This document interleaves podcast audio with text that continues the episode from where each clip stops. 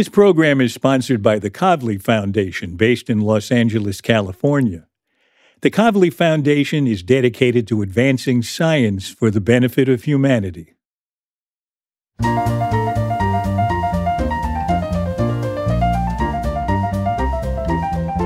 I'm Alan Alda, and this is Science Clear and Vivid. Conversations about curiosity, discovery, and innovation.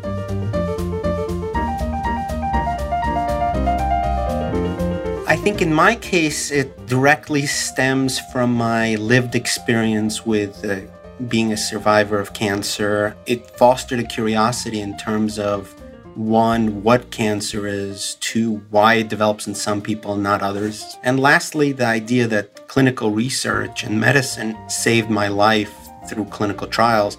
Now I'm a physician scientist working as an oncologist, as an immunologist, trying to really change the nature of my patients and patients that I don't even see through my research.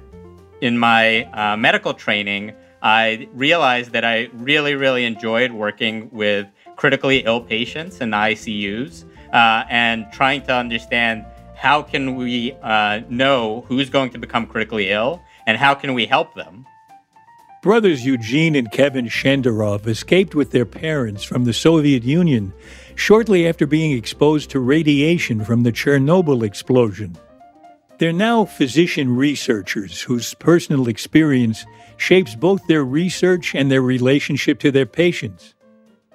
Eugene and Kevin, this is going to be really interesting to talk with you today because not only is your work in immunology so advanced and so far reaching, you have a personal story that throws it all into relief in a way that few scientists do, I think. First of all, you're brothers.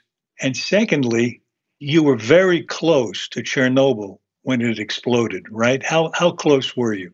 Well, thank you for having us, Alan. Uh, we were about 250 kilometers from Kiev. So, overall, from Chernobyl, it's uh, unfortunately not too far away. And we had one of the first uh, acid rain falls out in our region. And Eugene, your family didn't hear anything from the Russian government about what was going on. Yeah, unfortunately, back then the secrecy of the Soviet Union was such that I believe my dad, who actually worked for uh, the city as partly as a radiation safety officer, it sounds, um, didn't hear from any of the folks in the city. Rather, he heard it from a BBC broadcast coming into Russia about there being an explosion in Chernobyl. And you developed a pediatric cancer from that fallout, didn't you? Yeah, unfortunately, I and many other children in uh, that part of the country and uh, in Chernobyl uh, developed various uh, cancers, and uh, I developed pediatric lymphocytic leukemia, ALL, acute lymphocytic leukemia, ALL. How old were you when the disaster occurred? So it the disaster occurred in '86, and so I was born in '83. So I was three years old, um, and I was diagnosed at age five after having um, some for a, for a, a, little while mysterious symptoms of easy bruising and bleeding from my nose and things like that. So it took a little while for my parents to figure out what was going on. Kevin, are you older or younger than Eugene? I'm uh, three years younger than Eugene. So, did you get sick from the Chernobyl incident as well? Fortunately, not nearly as ill as Eugene, but uh, when we came to the US, I developed colitis, which uh, looking back, my parents and the doctors that I saw probably think was radiation colitis related to the disaster. I, I hadn't been born yet at the time, but my mom was pregnant with me, and uh, so I was exposed to the radiation that way. And so I had colitis for several years, but fortunately uh, was treated for that, and that hasn't been a problem for many years. So you you had to get out of the Soviet Union and you were escaping not only the, the fallout from Chernobyl, but the fallout from anti Semitism. Everybody who ever escaped Germany and, and, Russia always came out on the last train or the last boat. But you, you pretty much literally did, didn't you? Yeah, we left. Uh, I remember my parents uh, wrapping up food in the middle of the night, hopping on a bus, and then we were took a train that was so filled. My parents had to put us through the windows. We had to sleep on one of those gurneys that holds luggage was with uh, blankets on top of it was what our makeshift beds were for the kids. So you got to America, this smart family, and and my impression is that your parents helped you become even more curious, asking you how things worked. Yeah, our, our parents did a really amazing job fostering curiosity in us.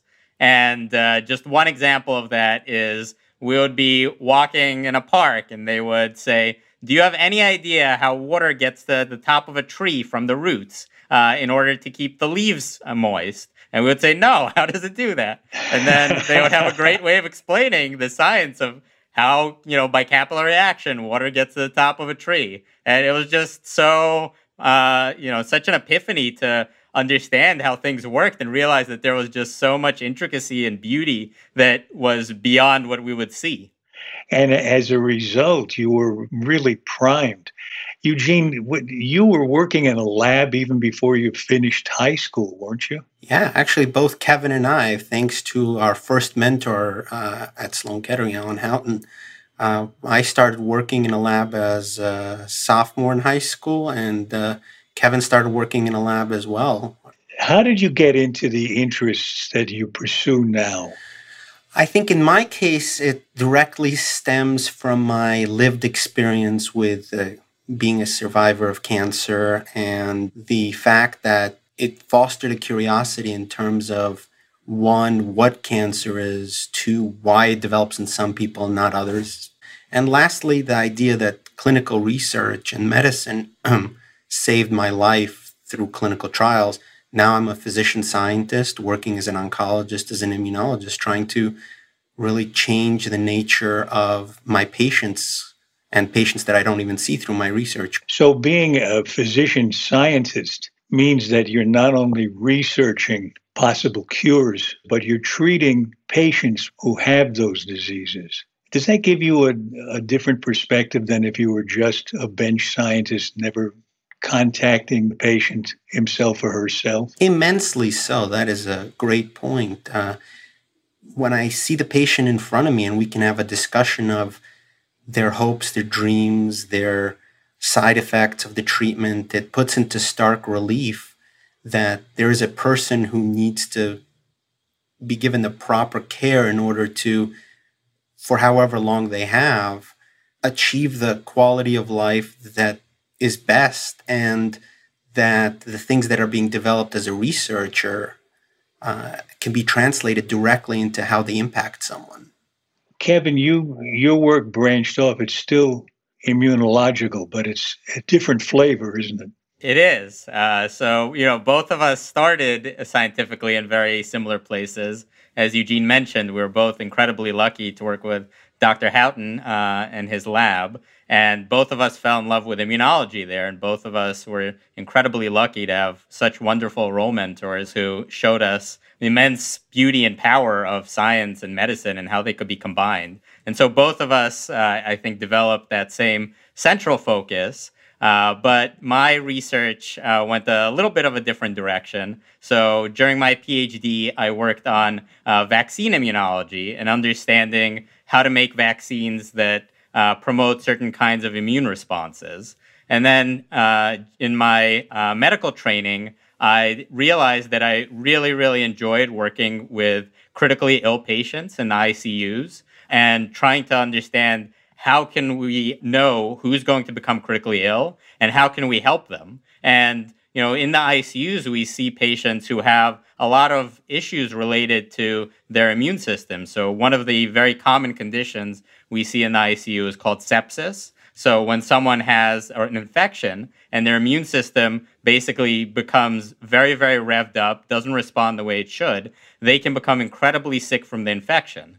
And we don't really understand how or why the immune system is not acting the way it should or how to uh, basically get it back to its normal function. We treat sepsis with fluids, antibiotics, trying to support people through it, but we really don't know how to fix the aberrant immune response. And so those kinds of questions just really appeal to me trying to understand these incredibly sick patients in the ICU. How can we help them? How can we fix the underlying problem rather than just trying to support them treat the infection, but not treat the underlying problem with the immune system? I had sepsis once. I'm sorry to hear that. I'm sure glad you're working on a cure for it because it, it's no fun.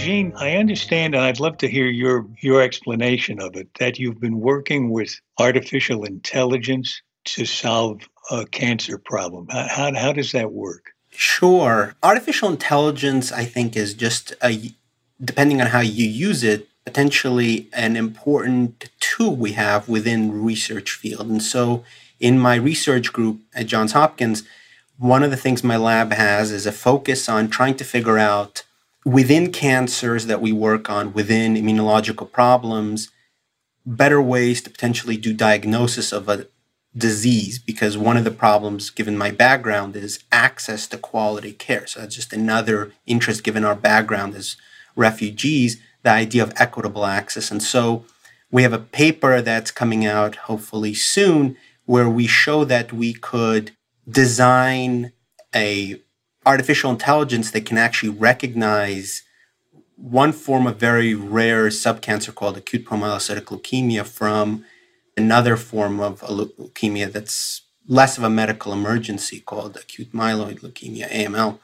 And uh, this potentially allows us to deploy it then to low resource settings, whether it be in parts of the US that don't have access to the clinicians at Johns Hopkins who see this incredibly rare cancer that has an incidence of like 600 to 800 cases a year in the US or into sub Saharan Africa, for example, where there may not be a clinician for hundreds of miles around an oncologist. And so that is just a way to use the resources of uh, one of my backgrounds, which is uh, programming, um, to better utilize the data that we have within the research areas. But incredibly excited about that potential. Tell me about your work, Kevin. How is that progressing?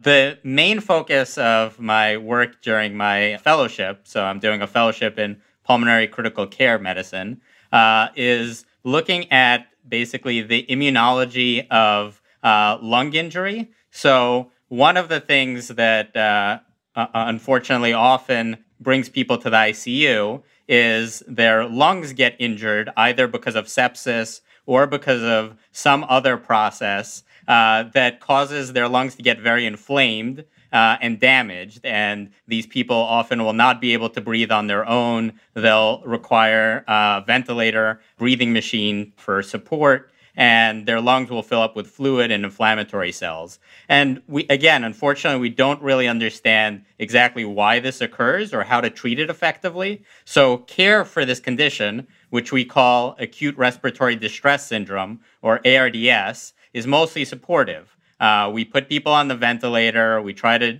dry out their lungs as much as possible. Uh, we, tr- you know, we try to give them um, other medicines to keep them on life support, essentially, and give their lungs time to heal. But what is known about this is that this is, uh, again, a very inflammatory condition, uh, and there are abnormal immune responses that have been shown to contribute to uh, this lung injury. And so people have tried using various anti-inflammatory medications to treat uh, ARDS, this uh, lung injury, and unfortunately, it really hasn't worked in most cases. So we're trying to take a different approach to understanding what is going wrong with the immune response and trying to figure out a different angle to control this abnormal immune response by looking at metabolic pathways in uh, models of lung injury. So we're using mouse models to look at what is happening in mice with injured lungs in terms of their metabolic pathways. And we have some, you know, preliminary data that trying to alter some of these metabolic pathways can actually reduce lung injury and hopefully, you know, make the mice survive better if they develop uh, something like this ARDS condition. Either Eugene or Kevin, do you foresee that we'll have to solve these immune related problems one disease at a time, or is there a hope for a, some kind of holy grail? Pardon me for mentioning the holy grail to two Jews, rather than solving it one disease at a time, is there one a one size fits all solution that might be possible? That's a great question. Unfortunately, I would say that there probably isn't a one size fits all because a lot of different cancers are really independently their own diseases. And actually, my main focus in my uh, research lab and clinical work, because I treat prostate cancer patients, is that one of the realizations we're coming to is that recently, one of the main ways that we've really had a revolution in cancer therapy has been the idea of immunotherapy and of unleashing the cells of the immune system within a patient person's own body to fight their cancer. This was awarded a Nobel Prize in medicine recently, and it works through checkpoint inhibitors. And so, for example, in lung, um, one class of checkpoints has been very useful, and in melanoma. But it turns out in prostate cancer, those same checkpoints don't really work very well, and it hasn't been understood why. And one of the, the hypotheses, thoughts that I work on in my lab really is that maybe we're targeting the wrong uh, checkpoint, the wrong target that we need to overcome to get to your point that one size doesn't fit all. And in this case, it's a different target called B7H3. Um, and it just happens to be something that's very much expressed in the prostate, whereas some of the other targets are not. So maybe physically we're targeting the wrong one, and then we're doing clinical trial work to try to both in the bench at in the research lab and with our patients um, treat them with target with antibodies against this target to see if again we can target the right immune pathway within prostate cancer. So in summary, unfortunately, we won't have a one size fit all, but I think fortunately we're rapidly approaching the era of personalized medicine where we're going to be able to pick the right drugs for the right patient at the right time.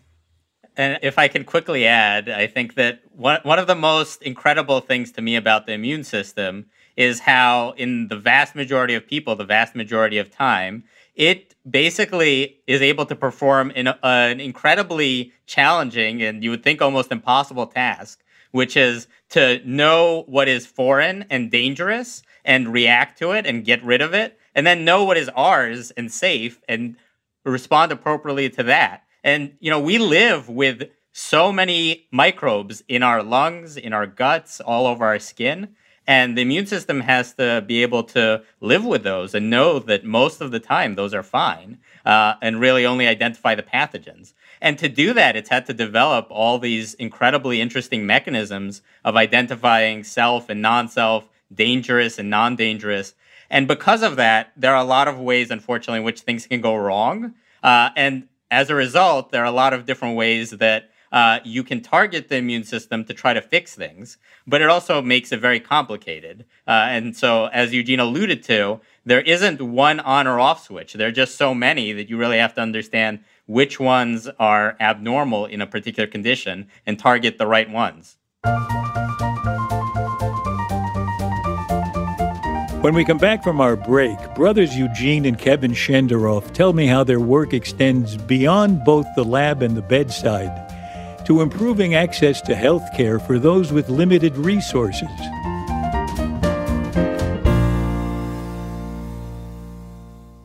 Our program is sponsored by the Kavli Foundation with a mission to advance science for the benefit of humanity.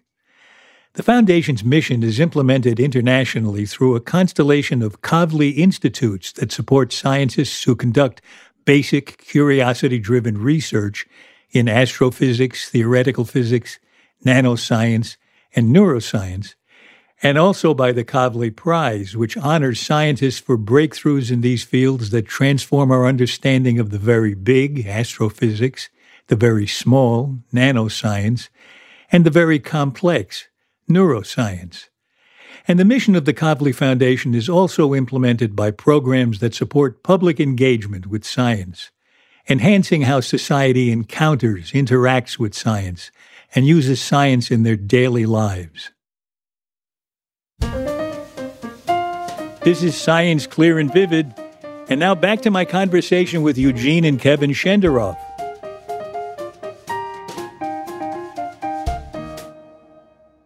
what I love about what we've been talking about in this conversation is not only is your work important at all, but it's important to people who don't have the same advantages as others in our society and the, the society of the world. And I'm wondering where you developed that, because in addition to being great scientists, you also have this, as far as I can tell, a very strong humanitarian bent. Where do you think you developed this sense of helping the less fortunate, the less resourceful?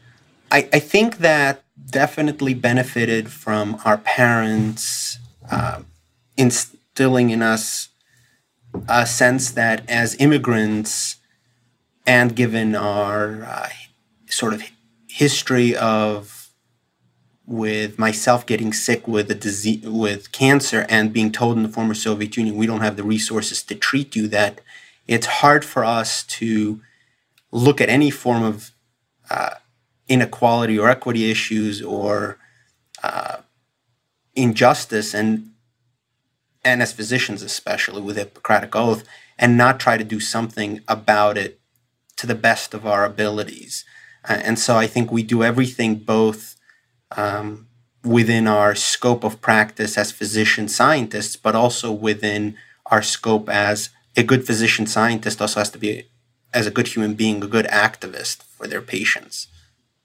And an example of that seems to be the Charm City project. Tell me about that. What is that? So, Charm City Care Connection was a involvement during medical school at Hopkins where classmates and I realized that at the time we had a few skills, clinically speaking, because we were still medical students, but we had a shared interest in trying to do good for humanity.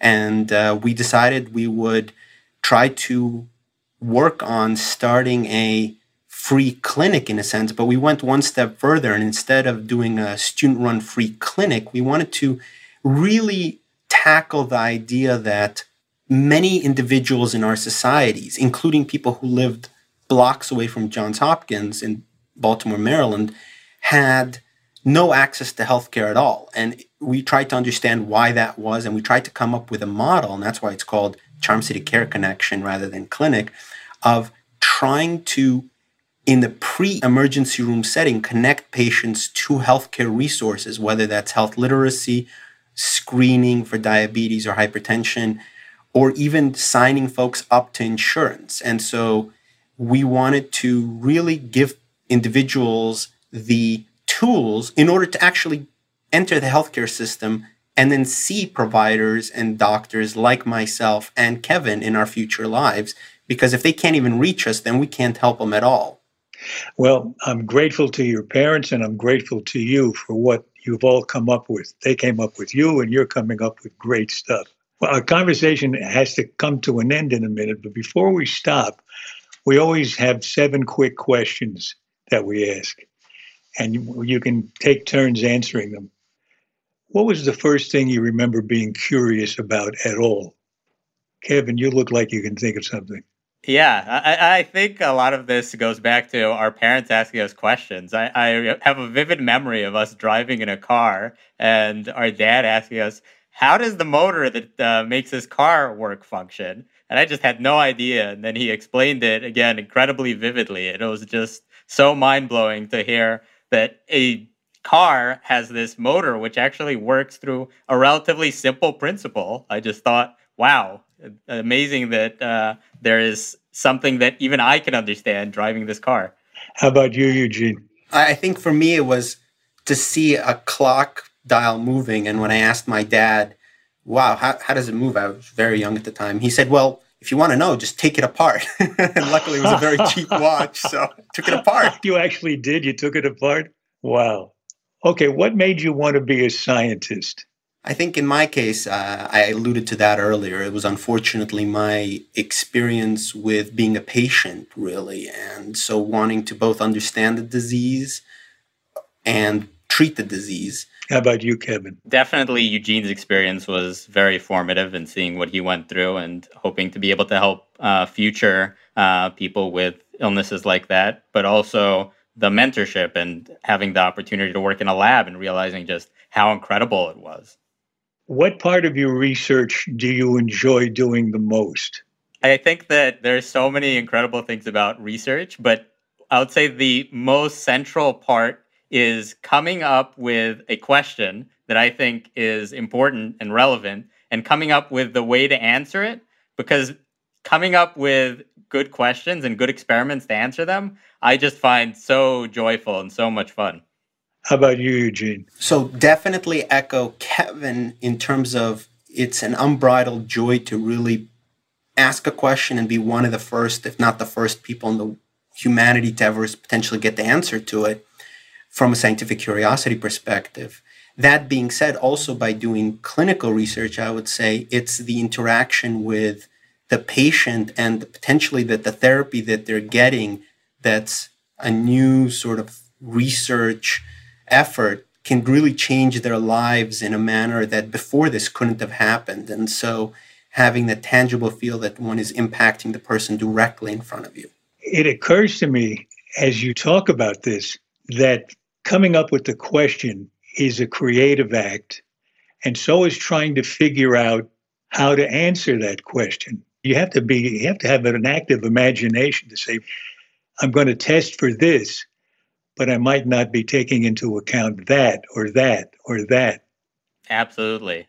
How do you know when you've got enough of those covered that you can go ahead and do the experiment? One way is to try to poke holes in your own argument and think, okay, I think it's this. Let me think about all the ways in which this could be wrong and make sure that I have had the right experimental setup, the right controls to make sure that all of these other possibilities have been addressed. And the other way is to show it to colleagues. And they're happy to point out to you your problems.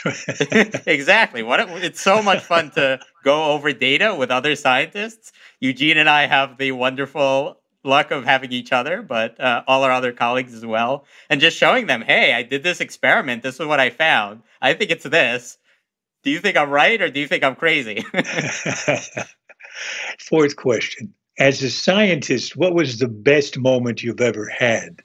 I think the for me it's when a large question is asked and I and my colleagues were able to really show that I think what we thought was a principle clinically behind a trial seemed to be the scenario and when we could actually extend that into further line development. Um, as a someone who's starting on this road uh, quite recently to have that milestone of the fact that something that's a research clinical tool that's translated into a patient therapeutic might actually work is just a feeling that their reason of waking up early in the morning or going to sleep late or just everything is meaningful in a sense that you've come full circle. There's an idea, there's an implementation of it, and then you again you can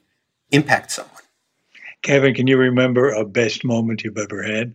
You know, it's always difficult to pinpoint one specific moment, but I think one of the biggest joys of being a physician scientist is really being able to see the connection between the medicine and the science. And uh, I've been working on lung injury in mice, uh, as I mentioned. And so it's really uh, fun and exciting to see results in mice. But one of the uh, opportunities that we had recently was to start uh, obtaining samples from people uh, who have lung injury, the condition ARDS that I mentioned, and really seeing the possibility of testing similar hypotheses in both the mice and the people with the same condition to me is just so exhilarating mm. and just so promising as to you know ways we can hopefully help these people uh, because obviously it's nice to cure mice but far, far more exciting if we can actually help people with this condition. On the other hand, it must be frustrating for a scientist to realize he hasn't been able to help people, but he's got much healthier mice. Must be a little, a little frustrating. Yeah, one of our mentors uh, used to love to say it's very easy to cure cancer in a test tube. It's very easy to cure cancer in a mouse. It's way harder to do it in a human. Can you remember what your worst moment has been? I think for me, the worst moment is when and again, I think we both experienced when we've done an experiment and it fails, and that always feels bad. But given the fact that we treat patients now, it's when you give them an experimental therapy and you find out that potentially they didn't benefit from it, or even worse, um, a patient who has significant side effects. So I definitely have experienced where a patient has had bad side effects, but their cancer hasn't really benefited from the agent, and you just feel like you need to go back to the drawing board. So it's it's unfortunately part of the process, but it's humbling to know that you can't always help everyone. Can you learn something from the idea that the mouse benefited from the medication, but the patient, the human patient, didn't? The difference between the two, does that give you any information? And that is a challenge. Yes, often we try to understand the differences, but sometimes it's hard because of just the biology complexities between interspecies work. And so sometimes we don't really quite know what it was between the mouse and the human that may have showed us that there was promise, and then in the human it doesn't. So here's our next to last question What gives you confidence? I think that uh, what gives me confidence is just realizing the incredible power of scientific inquiry in you know making incredible advances in uh, in both scientifically, but also more importantly, medically. Uh, you know, the COVID vaccines are an amazing example of just how quickly scientific progress can be made. Uh, but that's just one example. We've seen immunotherapy as a huge paradigm shift in the treatment of cancer. And so just seeing that these huge changes can happen in medical care in our lifetime in the course of a year in the case of the vaccines just giving me so much confidence that as a scientific and medical community, there are so many other great things we can do. How about you, Eugene? Agree with Kevin, as always. and uh, to add to that, I think that my, again, my lived experience of having been myself on a clinical trial that saved my life uh, really showed me for the rest of my life that clinical research can have an impact on a person. Obviously, for me, I wouldn't be alive if I hadn't been treated, if I potentially wasn't treated with an experimental regimen. Uh, and then also just, uh, you know, support can be both sort of in the lab or in the clinic, but it can also be in our personal lives. I have an incredibly supportive uh, spouse who's also a physician herself, actually an infectious disease, battling on the front lines of COVID at the moment here at Hopkins, um, and delightful kids who make it a delight to work every day and come back from work to see sort of the next generation. That makes this all worthwhile. Our last and kind of big question How do you think we can help more people have a love of science? I think that science as a word can seem strange, distant, and potentially not something that's tangible for a lot of people at the crucial steps, stages, and steps in their lives when they need to fall in love with the idea of inquiring to f- ask a question and get an answer um, when there might be other priorities in their lives. And so, definitely within school systems, there needs to be a focus on demonstrations of, as our parents sort of did for us, about what is this or can you explain that rather than sort of memorizing etc and of course always the communication of science. I mean in a sense this is what we're doing right now. We're discussing the science that kevin and i are involved in hopefully with the idea of sharing it so that individuals can hear it and say hey i can do that. Hey i, I find that this is interesting um, and demystifies it. And i think that's it. Demystifying something that shouldn't be a mystery in the first place. Your parents' technique is the way it sounds to me that gets the kid to be curious, to actually imagine that there's something going on that the kid doesn't yet understand. What could that be? Rather than telling them the answer to the question that's never been asked. What do you think, Kevin? What? How can we get more people to love science? Yeah, I, I think it's all about making science more accessible and exciting. And I think that that starts at a young age. And we were incredibly fortunate that our parents did that, our teachers did that. Uh, I had some really wonderful science teachers uh, who just made it seem so exciting and uh, you know not at all complicated or scary. And I think that many people unfortunately get turned off because they think, oh, science is really difficult and I'm never going to understand it. And making it something that is interesting and something that relates to everyday life rather than some complicated equations that you know many people think they'll never understand is just so important. And of course that starts early on in life. But i think even for you know adults and for communication every day about science i think that it's really on us as physicians and scientists to talk in a way that people can understand and that people can see as accessible because otherwise people will not want to listen to what we have to say. And I so much appreciate your ability, your willingness to share your own personal stories with us. You you have you share a fascinating life story and it actually explains some of your own interest is at the core of your own interest in changing the world through science Thank you. And thank you for doing that today with me. I really appreciate it. It was really fun to talk with you. Our pleasure. Yeah. Thank you so much for giving us the opportunity, Alan. It's been a really, really fun discussion. Uh, uh, and for Eugene and I to do it together has just been so exciting and so fun. So thank you again. Has been for me too. Thank you. Thank you both. Our pleasure. Thank you, Alan.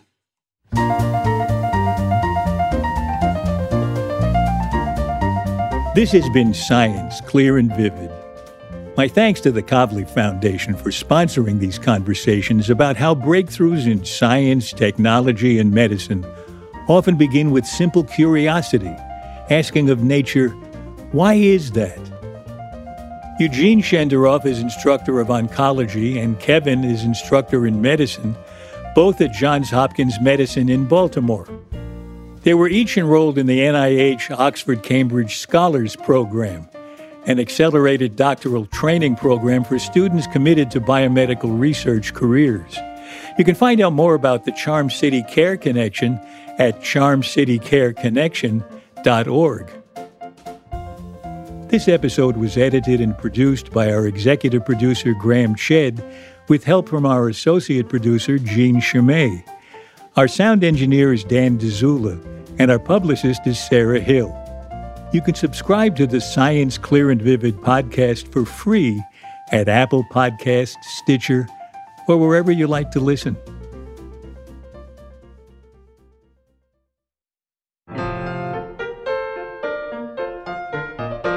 Next time on Science Clear and Vivid, I talk with a remarkable young woman with a crippling muscle wasting disease who's working hard to find a cure. She's Audrey Winkelsas, and her passion for science is captivating.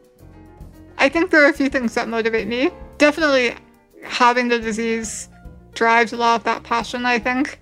Um, and, you know, having friends and having being so close with the disease community definitely provides a lot of motivation. Um, but also, I just, I really like science. When I'm in the lab, I don't really think about the fact that I have SMA. I mean, I mean, on the one hand, of course, it affects every part of my life. So of course I know that I have it. But you know, when I'm doing my science, I'm just thinking about the science. Audrey Winkelsas, Next time on Science Clear and Vivid.